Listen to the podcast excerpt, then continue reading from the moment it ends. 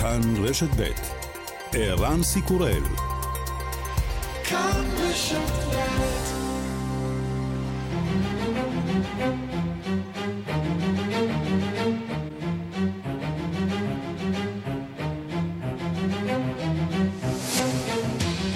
השעה הבינלאומית 11 במאי 2022 והיום בעולם.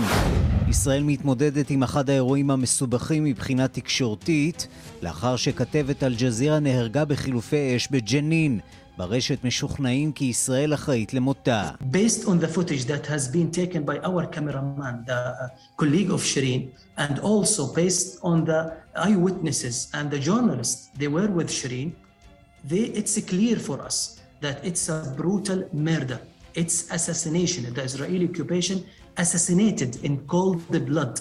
our correspondent שירין אבו עקלה. בהתבסס על הצילומים של הצלם שלנו ובהתבסס על עדי ראייה ועיתונאים שהיו עם שירין, זה ברור מבחינתנו כי מדובר ברצח ברוטלי, התנקשות. הכיבוש רצח בדם קר את הכתבת שלנו, שירין אבו עקל. בישראל מנסים לטעון כלל לא ברור אם העיתונאית נהרגה מאש חיילי צה"ל. Free press is fundamental for Israel and for all democracies, and as such, journalists must be protected. There are indications that Ms. Abu Akre was killed by Palestinian terrorists' fire. Israel will be conducting a thorough investigation. We call on the Palestinian Authority to cooperate with this investigation in order to get to the truth. עיתונות חופשית היא חיונית לישראל ולכל הדמוקרטיות, אומר דובר משרד החוץ ליאור חייט. צריך להגן על עיתונאים. יש עדויות כי הכתבת נהרגה מאש טרור פלסטינית. ישראל תערוך חקירה. אנחנו קוראים לרשות הפלסטינית לשתף פעולה עם החקירה. On this vote, the yeas are 368, the nays are 57. הקונגרס האמריקני מאשר הלילה חבילת סיוע נרחבת לאוקראינה. בארצות הברית מעריכים כי נשיא רוסיה פוטין נערך למלחמה ארוכה ונרחבת יותר, לא רק בחבל דונבאס אלא גם באזור החוף הדרום-מערבי. בדיון בוועדת הכוחות המזוינים בסנאט אמרה ראשת המודיעין הלאומי אבריל היינס כי פוטין עדיין לא אמר נואש. The uncertain nature of the battle, which is developing into a war of attrition, combined with the reality that Putin faces a mismatch between his ambitions and Russia's current conventional military capabilities, likely means the next few months could see us moving along a more unpredictable and potentially escalatory trajectory. האופי הלא ברור של הקרב שמתפתח למלחמת התשה בשילוב עם המציאות שבה פוטין מתמודד עם חוסר התאמה בין שאיפותיו ליכולות הצבאיות הקונבנציונליות שלו, פירושו כנראה שהחודשים הקרובים עלולים להביא עם המסלול בלתי צפוי של הסלמה.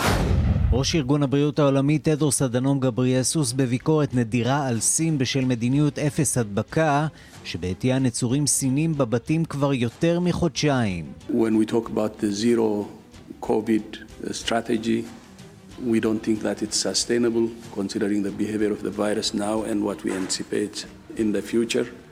And considering the behavior of the virus, I think a shift will be very important. כשמדברים על מדיניות אפס הדבקה, אנחנו לא חושבים שזה בר קיימא בהתחשב במה שאנחנו יודעים עכשיו על הווירוס, האופן שבו הווירוס מתנהג והציפיות שלנו ממנו בעתיד.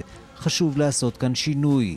בתגובה, סין מצנזרת את דבריו של ראש ארגון הבריאות העולמי ולא משדרת אותם בכלי התקשורת. אל ההון אילון מאסק, שמתעתד להשתלט על הרשת החברתית טוויטר, מבהיר כי יבטל את האיסור על הנשיא לשעבר דונלד טראמפ להשתמש ברשת. Just fundamentally undermine trust in Twitter as a, a, a town square uh, where um, everyone can uh, voice their opinion. I think it was a morally bad decision, to be clear, and foolish in the extreme. אהפוך את ההחלטה, זאת החלטה שחותרת תחת הרעיון של טוויטר כזירה חופשית, שבה כולם יכולים להביע את דעתם. זה היה צעד מוסרי גרוע ומטופש באופן קיצוני. וגם... לפני כמה שנים, כשהייתי ילד, לא מוכן לעולם, וכולם לא אכלו אותי. אתמול חצי הגמר הראשון של האירוויזיון, מחר חצי הגמר השני. לסיפור הסינדרלה של מיכאל בן דוד נוסף היום פרק נוסף, שהנציג הישראלי שלף טבעת והציע נישואים לבן זוגו רועי להיות בעלי?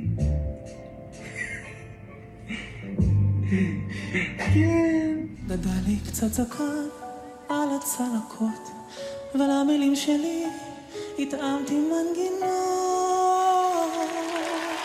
הגיטרה היא זה שפתרה לי בעיות, כמה בעיות, כמה בעיות, כמה, רוב הזמן לבד, ארבע קירות, ככה מהצד, למדתי איך לשחות, אף פעם לא שכחתי מה אני צריך להיות, מה צריך להיות, מה צריך להיות.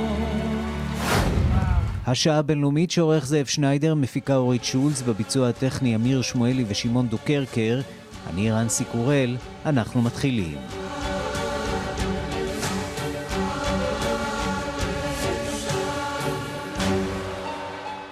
שלום רב לכם, אנחנו פותחים באוקראינה 40 מיליארד דולרים חבילת סיוע בסדר גודל כזה לאוקראינה אושרה אתמול בבית הנבחרים האמריקני למורת רוחו של הקרמלין כמובן, ובתוך כך הנהגת אה, המחוז הכבוש חרסון שבדרום מזרח אוקראינה מתכוונת לפנות לנשיא פוטין בבקשה לקבל את המחוז לתוך הפדרציה הרוסית, וזאת כנראה רק ההתחלה, כך סבורים במודיעין האמריקני. אנחנו פותחים בדיווחה של כתבת חדשות החוץ, נטליה קנבסקי.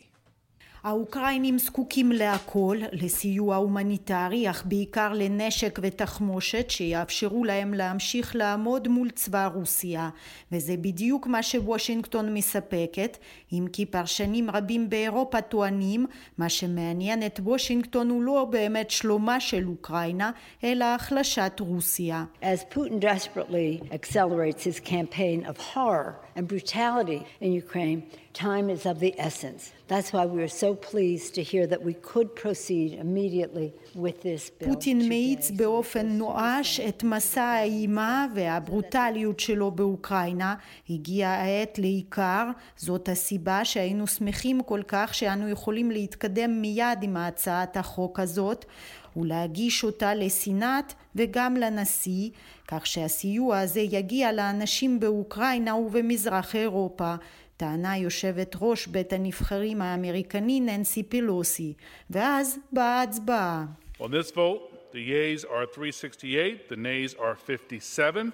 The bill is passed. Without objection, a motion to reconsider is laid on the table. בהצבעה הזאת 368 הצביעו בעד, 57 נגד. הצעת החוק אושרה ללא התנגדות, כך הוכרז לאחר ספירת הקולות בקונגרס. זאת בהחלט מכה קשה למוסקבה שהופכת בימים האלה למבודדת יותר ויותר. האיחוד האירופי מתכנן לאשר חבילה נוספת של עיצומים נגד רוסיה, שישית במספר. בביקורה בקייב אתמול הביעה שרת החוץ של גרמניה, אנלנה ביירבוק, את שמחתה להיות כלשונה בבירה החופשית של אוקראינה. Wir haben mehr als deutlich verstanden, dass wirtschaftliche Abhängigkeiten keine Sicherheit bringen, wenn dem Aggressor das Wohl seiner Bevölkerung einfach egal ist. הבנו יותר ברור מאי פעם שתלות כלכלית אינה מביאה ביטחון אם התוקף פשוט אינו דואג לשלומה של אוכלוסייתו, לכן אנו מורידים בנחישות את התלות שלנו באנרגיה הרוסית לרמה של אפס, וזה אחד ולתמיד, טענה השרה הגרמנית. היא הבטיחה עוד סיוע לאוקראינה במצרכים ובנשק, אך אמרה עם זאת שלא יהיו קיצורי דרך לקבלתה של אוקראינה לאיחוד האירופי כחברה מלאה. השרה ביירבוק הייתה הבחירה האירופית הראשונה שביקרה בקייב מאז פרוץ המלחמה והיא החלה את ביקורה בבוצ'ה. לא כל חברות האיחוד האירופי מסכימות עם זאת, עם הגישה הזאת של תלות אפסית באנרגיה הרוסית, Ami a tartalmát illeti ennek a javaslatnak, az azért vérzik sok sebből, mert fittyet hány arra a körülményre, hogy az Európai Unióban teljesen különböző adottságú országok ההצעה הזאת בעייתית מאוד כי היא מתעלמת מן העובדה שבאיחוד האירופי יש מדינות עם תכונות שונות לחלוטין, אלה שיש להן גישה לים יכולות לייבא את הנפט מכל מקום בעולם דרך הים אך יש מדינות שאין להן גישה לים, הייתה יכולה להיות לנו גישה כזאת אם לא היו גוזלים אותה מאיתנו, כעת אין לנו אותה, לכן הנפט הרוסי או כל נפט אחר יכול להגיע להונגריה רק דרך הצינורות שקצה אחד שלהם ברוסיה וקצה אחר בהונגריה. זאת עובדה, כך טען בריאיון לרדיו ההונגרי ראש ממשלת הונגריה ויקטור אורבן. לדבריו, בצורתה הנוכחית ההצעה להפסיק לגמרי רכישת נפט מרוסיה פירושה שיגור פצצה גרעינית על הכלכלה ההונגרית. הפרשנים סבורים שאורבן ייאלץ בכל זאת לחפש חלופה למקורות האנרגיה הרוסיים כי הסכסוך באוקראינה עלול להימשך עוד זמן רב כך לפחות מתריע הביון האמריקני. The next month or two of fighting will be significant as the Russians attempt to reinvigorate their efforts, but even if they are successful, we are not confident that the fight in the Donbass will effectively end the war. We assess President Putin is preparing... חודש-חודשיים הבאים של הלחימה יהיו חשובים כי הרוסים ינסו להגביר את המאמץ הצבאי שלהם, אך אפילו אם זה יצליח להם, איננו בטוחים שהמאבק על דונבאס יסיים את המלחמה, טענה בשימוע בסנאט האמריקני אתמול אבריל היינס, ראשת המודיעין הלאומי האמריקני. לטענתה הנשיא פוטין מתכונן לסכסוך ממושך באוקראינה, שבו הוא מקווה להשיג עוד יעדים מלבד דונבאס. שלום לדוקטור עידו הכט. שלום. עמית מחקר במרכז בגין סאדאת למחקרים אסטרטגיים באוניברסיטת אה, בר אילן, שעוקב אחר אה, זירות הלחימה השונות. ואתה יודע, אנחנו כעיתונאים, בדרך כלל קל לנו לדווח על אה, ניצחונות ועל הפסדים, על הצד הזה שמנצח והצד הזה שמפסיד. אבל כאן נראה שאחרי חודשיים של לחימה, אה, הסיפור נכנס לשלב של אה, מלחמת התשה מבחינתה של רוסיה, במידה מסוימת גם מבחינתה של אוקראינה. נכון. Uh, הלחימה הורידה קצב, הורידה הילוך, שני הצדדים. היוזמה היא בעיקר בצד הרוסי, אז הם אלה שקובעים את הקצב בעיקר. Uh, ומה שמתרחש במזרח אוקראינה כרגע זה לחימה, לא הייתי אומר על אש קטנה, כי היא בעצימות גבוהה. זאת אומרת, כוחות גדולים נלחמים, יורים הרבה. הלחימה היא קשה מאוד, אבל השינויים בשטח הם מאוד מאוד קטנים. פה גבעה, שם איזה כפר, פה איזה שכונה. אה, על כל התקפה רוסית יש התקפות נגד אוקראיניות, חלק מההתקפות הרוסיות מצליחות, חלק לא, חלק מההתקפות הנגד האוקראיניות מצליחות, חלק לא. המגמה הכוללת נראית בינתיים אה, לטובת רוסיה, אבל מאוד מאוד לאט. ולכן... כן, ואנחנו מדברים אה, בעיקר על זירה אחת עיקרית, אולי שתי זירות, חבל דונבאס, אותו אזור שהרוסים מנסים להרחיב את השליטה בו. ושם הם לא כל כך מתקדמים. אנחנו שומעים על כך שבחרקיב למשל, שהיא העיר השנייה בגודלה שנמצאת על הגבול הרוסי, שם דווקא האוקראינים מצליחים לשחרר כפרים, ואנחנו שומעים אפילו על יציאה של הכוחות הרוסים מהאזורים האלה. מה מטרת היציאה הזאת? טוב, אני הייתי מתחיל קודם מהאמירה שהרוסים מעולם לא ניסו לכבוש את חרקוב. צריך פה לשים, אה, אה, להבין את הצורך. הצורך בנוכחות הרוסית באזור הזה הייתה מאמץ מסייע לדברים האחרים. העיר עצמה לא הייתה יעד אה, צבאי מוגדר שניסו להיכנס אליו, ונגיד כמו עם אריופול ולכבוש אותה. אה, ולכן גם עכשיו לא ברור חד משמעית, יש דיווחים סותרים. זאת אומרת, יש דיווחים שאומרים האוקראינים מצליחים והרוסים נאלצים לסגת, יש דיווחים שאומרים הרוסים פשוט החליטו על כמה מהאזורים האלה שלא מעניינים אותם, ולכן הם נסוגים כדי לשחרר כוחות למשימות אחרות. מי אומר אמת? קשה לדעת במצב הנוכחי.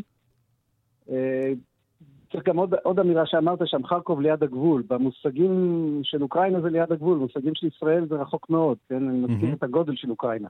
מדברים. פה על כן. שטחי ענק. זה גם מקשה עלינו קצת, כיוון שמה שפה בישראל ייראה כהתקדמות גדולה, שם אתה בקושי רואה שמשהו זז על המפה, כי אתה מסתכל על מפות יותר גדולות. בוא נדבר אה, רגע על אה, אודסה, שלא נמצאת אה, קרוב לאזור הזה שעליו נכון. לכאורה רוסיה מעוניינת להשתלט, ושם אנחנו שומעים בימים האחרונים על הפגזות נמרצות של הרוסים. וגם הלחימה בים, לחימה נגד כלי שיט רוסים.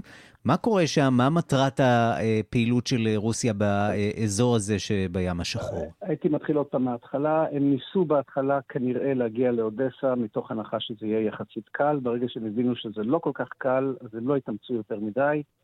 ועברו למצב שאנחנו רואים עכשיו, שיורים מהים טילים לעבר היבשה, חלקם לאודסה, חלקם עוד יותר לעומק. הצי של הים השחור הרוסי מפגיז מטרות בעומק אוקראינה עם טילים ארוכי טווח.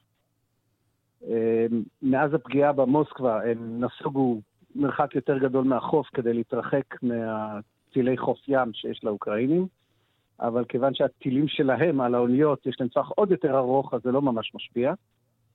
יש קצת אה, אירועים, הייתי אומר שהם יותר אירועי פסיכולוגיה ומורל לצד האוקראיני, כי פה פוגעים mm-hmm. באיזה ספינה קטנה, שם פוגעים באיזה ספינה. אם אתה זוכר את הסיפור על אי הנחשים מתחילת המלחמה, ש... היה שם איזה כוח אוקראיני קטנטן שהביע... לכאורה הושמד, ואחר כך התברר שהוא לא בדיוק הושמד. הוא לא הושמד, הוא נשבע, כן, הבטיח שהוא לא נכנע, אבל אחרי זה נכנע. והיה שם כוח רוסי ששמו על האי, ועכשיו הוא הופגז קשות ו- וכנראה נפגע קשה. אז יש כל מיני אירועים קטנים, אבל, אבל זה יותר, נקרא לזה, בשולי המלחמה.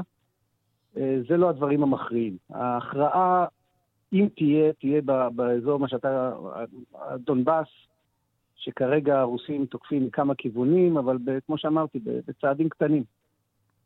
תגיד, מה, מה תוקע את ההתקדמות הרוסית? מדוע אה, הצבא כמעט החזק ביותר בעולם לא מצליח להכניע אה, מדינה כמו אוקראינה, לכאורה עם אה, נחיתות צבאית אה, מובנית? האם זה הנשק האמריקני והאירופי שמגיע והוא סוג של Game Changer, משנה את כללי המשחק? או שיש כאן אה, בעיות אה, טבעיות של אה, פעולה בשטח אויב שבו מתקיימת נגד הצבא הפולש לוחמת גרילה, או אולי מחסור בכוח אדם, זאת גם בעיה שוודאי הרוסים מתמודדים איתה. אז הייתי מתחיל מהאחרון במידה מסוימת, כי האמירה, הצבא הכמעט חזק בעולם, היא אמירה קצת אה, מגזימה, נקרא לזה ככה. Mm-hmm. הצבא, הרוס, הצבא הרוסי הוא אכן הגדול באירופה, הוא אכן על הנייר מאוד מאוד גדול, בפועל הוא לא צבא כזה גדול, כמו שזה נשמע, ותוריד ממנו את הנשק הגרעיני, אז הוא צבא בינוני, עם, עם אפשרויות לכאורה לגייס המון מילואים, אבל רוב המילואים האלה לא התאמנו הרבה זמן, רוב המילואים האלה אה, אה, לא בהכרח יש להם נשק ברגע שמתגייסים. אז אתה יכול לגייס אותם לאורך זמן, להכשיר אותם, להכין אותם, אבל זה תהליך ארוך ולא בהכרח אפשר לגייס את כולם בבת אחת. שלא לדבר על זה שגיוס מילואים במרחב כזה יש לו גם משמעויות כלכליות שאנחנו מכירים אצלנו. ולכן אה, כרגע הם מוסיפים כוח, אבל במשורה. הצד השני, אוקראינה, גם כן, לא צבא כזה קטן. זאת אומרת, mm-hmm. בתחילת המלחמה זה היה הצבא הכי גדול באירופה, חוץ מהרוסים.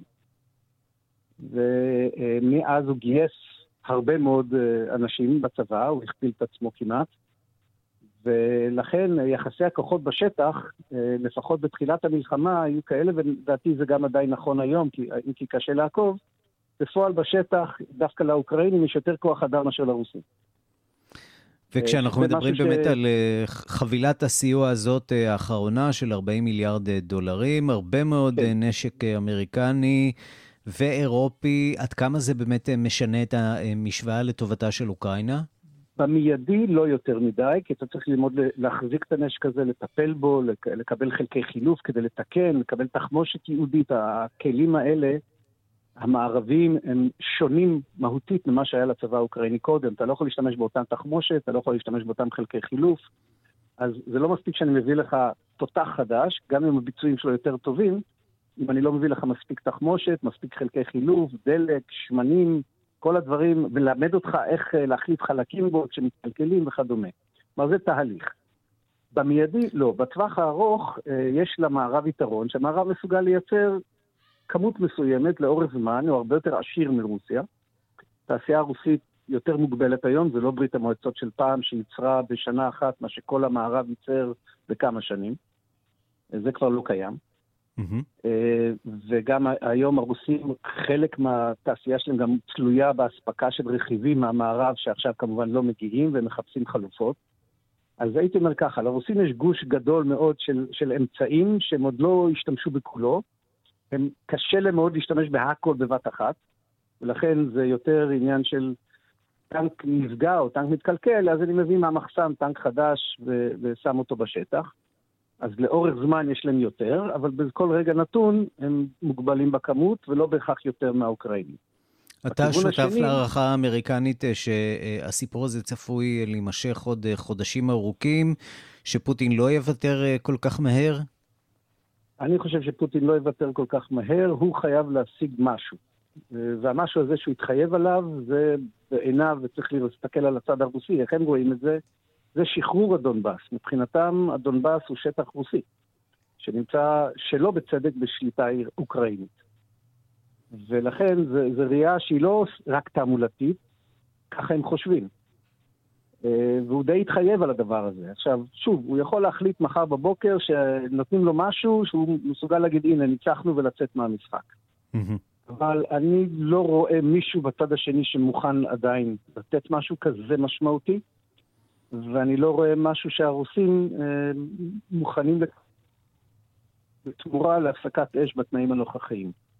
לכן, דוק... אה, כיוון ששני הצדדים לא מותשים, זאת אומרת, שני הצדדים עוד יש להם כוח, שני הצדדים ספגו אבדות שבמושגים שלנו הן אדירות, אבל לא מספיק כדי שהם אה, לא יהיו מסוגלים להמשיך. לכן, אה, כן, האמריקנים כנראה צודקים, אם כי, אתה יודע, למי ניתנה הנבואה, צריך פה להיזהר מאוד. מחר בבוקר פוטין יחטוף התקף לב וירד מהבמה, ואתה יודע, הכל יכול להשתנות בבת אחת, או דברים מהסוג הזה. דוקטור עידו הכט, עמית מחקר אה, במרכז זאב הגין סאדאת למחקרים אסטרטגיים באוניברסיטת אה, בר אילן, תודה רבה לך על הסקירה הזאת. תודה רבה לכם, שבוע טוב. ושלום לקרל וולך, איש עסקים אה, ובלוגר באוקראינה, שנמצא בפרברי קייב. קרל וולך, אתה איתנו? מיד יהיה איתנו קרל וולך, ואיתו אנחנו רוצים לשוחח על... שלום לקרל וולך. כן, שלום ערן. נתחיל אולי באמת אה, מהנקודה שבה סיימנו עם אה, דוקטור אה, עידו הכט, שאמר ששני הצדדים פה מתבצרים, אף אחד לא מוכן לוותר. האוקראינים לא, לא, לא ייכנעו כל כך מהר, נכון? אני לא, לא רואה פה אפשרות שהם בכלל ייכנעו. תראה את ההכרזות של המערב, לא נקבל את הוויתורים הטריטוריאליים מצידה של אוקראינה. זה, זה מה שרואים פה, ובזה תומך היום המערב, והנה הסיוע הענק שנותנים, ויש מוטיבציה מאוד גבוהה של הצבא וגם של העם, והם מוכנים לאבדות. אם צריך, כדי לשחרר את, ה, את השטח, אז מוכנים לאבדות, מוכנים אה, להמשיך, אה, להמשיך להילחם, במיוחד כשמתחילים לקבל אה, סוף סוף את הנשק הכי מודרני והכי יעיל, שהוא הרבה יותר טוב מהנשק של הרוסים, אז כנראה שהסיכויים לנצח במהלכה הם יותר גבוהים. כך רואים את זה באוקראינה גם בצבא. כאילו, מדבר די לא מעט עם, ה, עם אנשי הצבא מהדרג הבכיר, זה מה שהם רואים, זה מה שהם חושבים. ואני מניח שמתעודדים מאוד אה, גם ההתרחקות של הכוחות הרוסים מחרקיב, העיר השנייה בגודלה באוקראינה. העובדה שיש אה, עורף מתפקד באופן יחסי, זה קצת מחזיר את הצבע ללחיים של האוקראינים. ללא ספק, גם, גם מקבלים, הסיוע הכלכלי שמקבלים, לא רק הצבאי, הוא אדיר, וסך הכל המדינה כן נושמת, וכמה שיותר חוזרים לה, כמעט לשגרה, וקייב, הנה, את, אתמול קליצ'קו אמר, ראש העיר, ששני שליש מהעיר כבר חזרו. כאילו, mm-hmm. העיר חוזרת לתפקד, וקייב וחרקיב זה, לא יודע, זה 30 או 40 אחוז מכל כלכלת אז זה, זה, זה לא דבר קטן. אז מה שלא חוזר זו כן. הפעילות בדרום, ובעיקר המסחר והייצוא. אחד הדברים כן. שמסתכלים עליו ברחבי העולם ומודאגים ממנו מאוד הוא ייצוא התבואה אה, גם למדינות אה, אפריקה, למדינות אה, אסיה, העובדה שלאוקראינה עכשיו קשה לייצא את הסחורות שלה, בעיקר מזון, לאזורים אחרים בעולם. הסיפור הזה תקוע כרגע, נכון? כן, מאוד, כאילו מחפשים כל הזמן פתרונות ויש הנה, יש נמל בבולגריה שכן התגייס איכשהו להעביר את הסחורות של, של האוקראינים ויש בפולין וכו', אבל זה עדיין ממש לא זה. ממש לא זה, ויש המון סחורות חקלאיות שהן עדיין פה. במחסנים, ובינתיים קשה מאוד uh, לייצא. ובתוך כך, סיפור אחר uh, לגמרי, אתמול הלך לעולמו נשיאה הראשון uh, של אוקראינה, ליאוניד uh, קרבצ'וק, בן 88 במותו. מאדריכלי פירוק ברית המועצות, ידוע בתור האיש שחתם על ההתפרקות של אוקראינה מנשק גרעיני, או לפחות הסכים על ההתפרקות כן. הזאת מנשק גרעיני. איך הוא ייזכר באוקראינה? וואו, אז uh, שאלה הכי קשה שרק יכולה להיות. הנה, אם, אם אתה תראה את, ה, כן, את הפלג האוקראיני של פייסבוק, אז uh, אה, 180 מעלות. כאילו, יש אנשים שמציינים שכן, הוא כן היה מזכיר של המפלגה הקומוניסטית של אוקראינה, מזכיר לענייני אידיאולוגיה, שזה התפקיד הכי שמרני והכי שקרני שרק אה, אפשר לדמיין. מצד mm-hmm. שני, כשהגיע הזמן, הוא כן תמך בעצמאות, והוא כן יחד עם, עם ילצין ושושקביץ', הם שלושתם אה, חתמו אה, על ההתפרקות של ברית המועצות, וזה מאוד חשוב. הוא גם בן אדם ש... העביר את, ה, את הבחירות, הבחירות לנשיאות הראשונות העצמאיות לגמרי, ושבהם הוא הפסיד. אבל זה, זה, אלה היו בחירות חופשיות אה, שכל העולם הכיר בהן אה, וזה גם לא דבר שהוא כל כך אופייני לרפובליקות לשעבר של ברית המועצות. והוא גם ויתר בשלום כאילו בלי, בלי שום התנגדות הוא ויתר על, ה, על התפקיד הוא כן העביר אותו לקוצ'מה אה, באופן, באופן נורמלי וסדיר שזה גם כן כן דבר שלא כל כך, הנה אם אתה תראה את, ה, את כל הרפובליקות של ברית המועצות לשעבר, אז חוץ, חוץ מהרפובליקות הבלטיות, אז mm-hmm. אתה תראה את אותם הפנים, זה, זה בעצם אותם אנשים, מי שלא מת, הוא, הם אה, סך הכל... ממשיך, שם, כן, מה... ממשיך לכהן. כן, כן.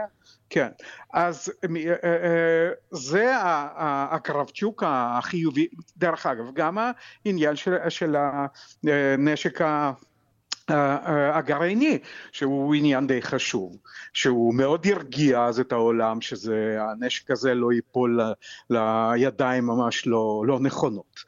אה, זה מצד אחד. מצד שני הוא, הוא כן היה קומוניסט וסוציאליסט בראש, אז הרפורמות שלו היו גרועות מאוד ומאוד חלקיות, והוא הפסיד את הצ'אנס של אוקראינה להתקדם כמו שהפולנים עשו את זה, וצ'כים עשו את זה, וסלובקים וכו' וכו' וכו'.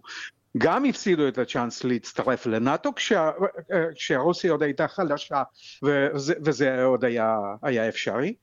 אה, זה היה בן אדם שבכלל אה, כשהוא היה נשיא למשל אוקראינה איבדה את הצי נדמה לי הכי גדול בעולם או אחד הגדולים בעולם הצי, mm-hmm. הצי של, ה, אה, של הים השחור זה פשוט איבדו הכל. כאילו הצי המסחרי ואת המחיר משלמים כמובן עד היום באוקראינה. כן, כן, כן, ובמיוחד המחיר, משלמים היום המחיר שהוא ויתר על הנשק הגרעיני ולא לא, לא קיבל אה, ערבויות ביטחון כמו שהוא היה אמור לקבל ועל זה משלמים היום עם עשרות אלפי חיים של, של אזרחי אוקראינה אז, אז זה ממש אישיות לא חד משמעית. קרל וולך אתה אה, עוקב אחרי האירוויזיון? אה, איך, איך הרגישו באוקראינה אתמול בעקבות ההישג עלייה לגמר ואולי אפילו ניצחון צפוי? זה, זה מה, זה תחושה שמרחמים על אוקראינה, או שבאמת יש לכם את השיר הכי טוב? דבר ראשון, אני לא, לא עוקב אחרי זה. דבר שני, אה, רוב האנשים שאני רואה מסביבי לא עוקבים. ואף אחד גם לא חושב, כולם חושבים שזה בעצם העניין הפוליטי וזה לא משום שהרמה של, ה, של המוזיקה הזאת היא ממש מספיק גבוהה, למרות שיש אנשים שכן אוהבים. אבל אף אחד לא חושב שזה ממש, הם חייבים לזכות, ממש לא. קרל וולך, איש עסקים ובלוגר באוקראינה, בפרברי קייב, תודה רבה לך. תודה, ביי ביי.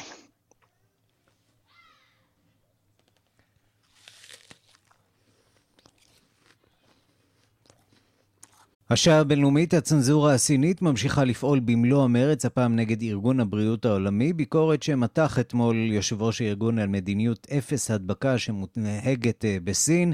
נעלמה לפתע מהרשתות החברתיות במדינה. בתוך כך, ניו זילנד, שזנחה לאחרונה מדיניות דומה לזאת הסינית, הודיעה כי תפתח בקיץ את גבולותיה למבקרים מכל העולם לראשונה מאז פרוץ המגפה. הדיווח של כתב תחום החוץ, יואב זהבי.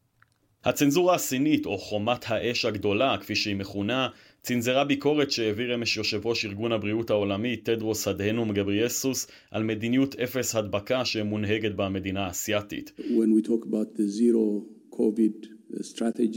We don't think that it's sustainable, considering the behavior of the virus now and what we anticipate uh, in the future, and especially uh, when we have now בהתייחס לאסטרטגיית אפס הדבקה, אמר טדרוס, אנו לא חושבים שהיא ברת קיימא, זאת בהסתמך על התנהגות הנגיף בהווה והציפיות שלנו ממנו בעתיד. שוחחנו על כך עם מומחים סיניים, אני חושב שיש לבצע שינוי. אתמול פרסם חשבון האו"ם ברשת החברתית הסינית וייבו את הדברים של טדרוס. הפרסום גרר תגובות עוקצניות מכמה משתמשים. יש להילחם בכל מילים או מעשים שמטילים ספק או יוצאים נגד מדיניות הקורונה שלנו, נכתב באחת התגובות. אולי כדאי לחסום את החשבון של האו"ם, תהה גולש אחר. שעות אחר כך, לא ניתן היה לצפות עוד בפוסט בווייבו, בשל הגדרות הפרטיות של המשתמש, כך נכתב ברשת. בפלטפורמה פופולרית אחרת, וויצ'ט, נחסמה אפשרות לשתף פוסט שהפיץ החשבון הרשמי של האו"ם וכלל את דבריו של טדרוס, זאת בשל הפרה של החוקים והתקנות. בבייג'ין כינו את דבריו חסרי אחריות. אנו מקווים שהאנשים הרלוונטיים יוכלו להתייחס למדיניות הסינית באופן רציונלי, ללמוד עוד על העובדות ולהימנע מאמירות חסרות אחריות. כך אמר דובר משרד החוץ הסיני ז'או ליז'יאן. 理性看待中国疫情防控的政策。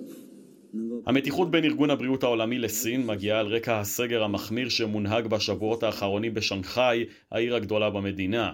דבריו של יושב ראש הארגון, שהואשם לא פעם ביחסיו הקרובים עם סין, ודאי בשלבים הראשונים של המגפה, מגיע ימים ספורים אחרי שמנהיג סין, שי ג'ינפינג, הבטיח להילחם בביקורת על המדיניות. בתוך כך ניו זילנד, שהנהיגה במשך תקופה ארוכה מדיניות דומה לזו של סין, הודיעה כי תפתח את גבולותיה למבקרים מכל העולם ב-31 ביולי, לראשונה מפרוץ המגפה. ראשת הממשלה ג'סינדה ארדרן אמרה כי הצעד יסייע להתאוששות הכלכלה המקומית. This package is designed to address the urgent skill shortages created by COVID, while also putting our immigration settings on a better and more sustainable footing. היום הזה הוא אבן דרך משמעותית בתוכנית ההבראה שלנו, אמרה ארדרן. היא נועדה לתת מענה למחסור בעובדים מיומנים שנגרם בחסות המגפה ולבסס את מדיניות ההגירה שלנו באופן בר קיימא. מוקדם יותר החודש החלה ניו זילנד לקבל תיירים מיותר מ-50 מדינות, בהן ישראל, ארה"ב, קנדה ובריטניה, בפעם הראשונה לאחר יותר משנתיים. עוד קודם לכן, פתחה המדינה את שעריה למבקרים מאוסטרליה ומאירופה. האם דונלד טראמפ חוזר לטוויטר, הבעלים החדש של הרשת החברתית? מי שעשוי להיות הבעלים אומר כן, אבל עם כמה כוכביות. יגאל רביד בניו ג'רזי הבוקר, אנחנו דיברנו כאן על האפשרות הזאת כשאילון מאסק קנה את טוויטר, מה התחדש? בוקר טוב, ערן. האם אה, אנחנו בעיצומה של אה, מלחמה מסוג אחר, מלחמה על התודעה? תראה, כשאמרנו שאילון מאסק מתכונן לקנות, הוא עוד לא קנה, לכן הוא מאוד מאוד נזהר. יש תהליך ארוך, הוא גם צריך לעבור כל מיני שלבים, אישור, מועצות מנהלים, תהליכים שהם לכאורה פורמליים, אבל יכולים לתקוע לו את זה לתקופה ארוכה. לכן הוא מאוד מאוד נזהר, הוא מגיע לאיזשהו רעיון אתמול, הוא נשאל כמובן על הסיפור שהפך להיות גולת הכותרת של העניין הזה. האם אה, הנשיא לשעבר, דונלד טראמפ, שגורש ונחסם, כאמור, כידוע, מכל הרשתות החברתיות, לא רק מטוויטר, גם מפייסבוק, גם מאינסטגרם, האם הוא יוכל לחזור ולצייץ? אנחנו לא יכולים לשכוח, הוא בנה את הקריירה שלו לדבר הזה.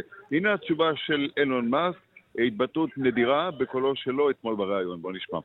Well, uh, I think there's there's a general question of should Twitter have permanent bans, um, and you know I've, I've talked with Jack Dorsey about this, and uh, he and I are of the same mind, which is that uh, permanent bans should be uh, extremely rare and really reserved for uh, people where they're trying to uh, for, for, accounts that are uh, bots or spam scam accounts.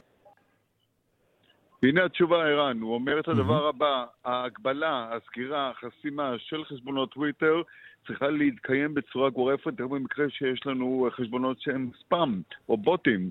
לא כאשר בן אדם, לא משנה ידוע לא ידוע, אדם כלשהו משמיע או כותב או מצייץ דברים שאינם נכונים. במקרה כזה אנחנו צריכים, וזה מה שעושים בדרך כלל, צריכים לדון לגופו של עניין או לגופו של אותו אדם, ואם צריך למחוק, נמחק, ואם צריך להשעות, נשעה, אבל החסימה הגורפת, כמו במקרה של טראמפ, לא צריכה להתקיים. הדבר הזה כמובן מעורר עדים, הוא גם נזהר מאוד בכבודו של המייסד ג'ק דורסי, שעדיין לא חתם על כל מסמכי הרכישה, כמו שאמרת, עתיד לרכוש, 44 מיליארד דולר.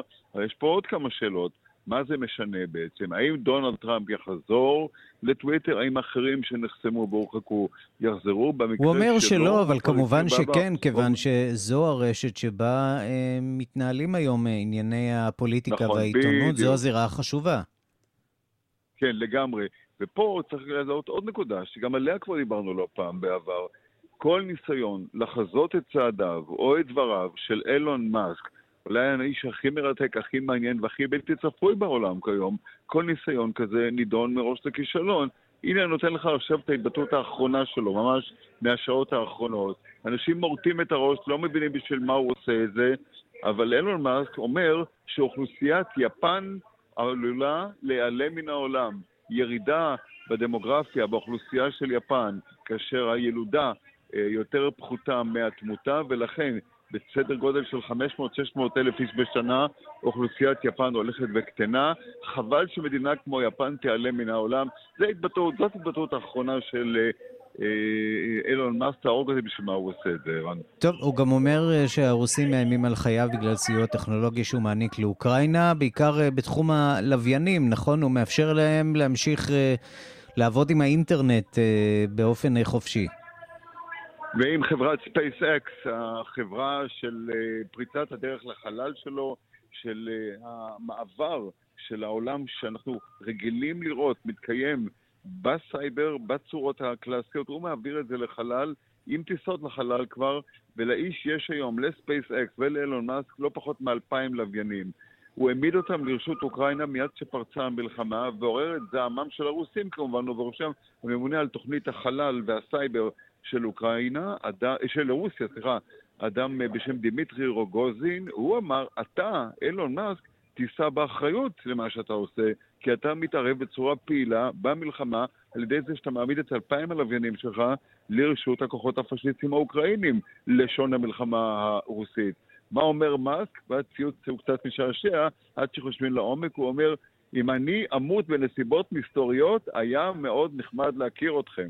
זו, זו האמירה שלו בעקבות דברי הרוסי. אימא של מאסק כמובן מתרגזת, למה אתה עושה שטויות? הרוסי אומר, לא יעזור לך, גם אם תתבטא כמו ילד ותדבר בצורה טיפשית, אתה תהיה אחראי לדבר הזה, ובעקבות התבטאויות נוספות וכל המריבה האחרונה, אומר אותו רוסי, וזו ההתבטאות האחרונה, אני ככה עוקב בשבילך מפה, אם אילון מאסק יעלה מהעולם, לא אסון גדול. עד כאן לפי שעה בפרשיות אילון מאסק, ערן. יגאל רביד, כתבנו בלוס אנג'לס, תודה. תודה לכם. השעה הבינלאומית הם מנגנים מוצרט בסגנון הביטלס ולא מהססים לעשות אקרובטיקה עם בטהובן. קבוצת המוסיקאים מוזארט מוורשה מגיעה ארצה לסיבוב הופעות וזאת המלצת סוף השבוע של מירי קרימולובסקי. שלום. שלום, שלום, ערן. אז אה, קודם כל יותר ויותר להקות מגיעות ארצה, אנחנו מרגישים שאולי באמת סיימנו עם הקורונה.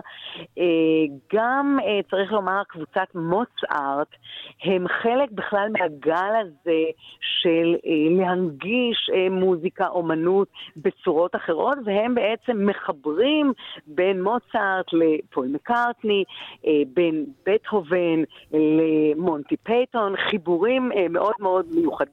בואו נשמע את פיטר הכנר שבחבורה. Our natural language was uh, the language of music, of course. And by mixing various musical genres, putting musicians in uh, unusual situation using unusual instruments such as a balloon or a ping pong ball, we have managed to create a funny material that we successfully present all over the world. אה, אז הוא מזכיר כאן את החיבורים המעניינים, אחד הקטעים באמת היפים בנגינה, הוא מנגן פיציקטו, כלומר ללא הקשת אל הכינור שלו, וביד השנייה כדור פינג פונג מנגן איתו חלקים שונים במוזיקה, השימוש שלהם באמת בכלים יוצאי דופן, וגם הרעיון שהמוזיקה הקלאסית, שלפעמים יש באמת אנשים שפוחדים ממנה, הרבה מאוד ממוזיקאים עכשוויים בעצם לקחו ממנה מוטיבים ויצאו מזה אה, לדברים. דברים מאוד מאוד מודרניים גם בעולם הפופ, מירי, איפה אפשר לראות את אה, מוזרט אה, מוורשה? אה, אז הם מגיעים אלינו גם לאופרה שלנו בתל אביב, גם לתיאטרון ירושלים וגם לאודיטוריום בחיפה. איך לקחת לא יותר מדי ברצינות את המוזיקה הקלאסית, כיף של מופע, משעשע במיוחד. מירי, תודה. תודה לך. ועכשיו אנחנו לפינת המוסיקה העולמית שלנו עם uh, משה מורד, עורך ומגיש התוכנית uh, רדיו מונדו בכאן תרבות. שלום משה. שלום, שלום ערן. נהנית אתמול בערב? מאוד נהניתי אתמול בערב, אין מה לעשות, זה הגילטי פלז'ר שלי, מותר לי, אני מרשה לעצמי. אה, בוא נדבר באמת על האירוויזיון. זהו, אז קודם כל, אני נהניתי, ויותר ויותר אני נהנה בשנים האחרונות, אם אפשר להגיד ככה, מזה שהרבה מאוד ארצות חוזרות לשיר בשפות שלהן, ולהכניס אלמנטים מוזיקליים אתניים של ה, אה, שהם ספציפיים להם, ופחות הדבר הגנרי שהיה במשך שנים רבות, שהכל באנגלית. אה, אני חושב שגם כדאי שנחשוב אנחנו אולי אה, מתישהו לחזור לעברית, אבל השיר של אוקראינה כמובן, השמענו אותו המון, ואתה משמיע אותו המון, ודיברנו עליו, הוא יזכה כנראה. אני רוצה להפנות את תשומת לבכם לעוד שיר שמאוד נהניתי ממנו. השיר על מסע הרכבת אה, בין אה, קישינב או צ'שינאו, איך שהיא נקראת ברומנית, בשפה של אה, מולדובה, לבוקרסט. וגם כאן, זה נשמע כל כך כל כך יהודי. אוקיי, הכל יהודי, אבל צועני כמובן, צועני רומני. אגב, אם אתה אומר יהודי, אז שים לב, יש שם מילה בשיר, השיר הוא ברומנית, והם מדברים על ההורה, ריקוד ההורה. שהוא בעצם אה, ריקוד רומני שאנחנו איכשהו השאלנו לפולקלור שלנו. ניכסנו אותו, כן. כן.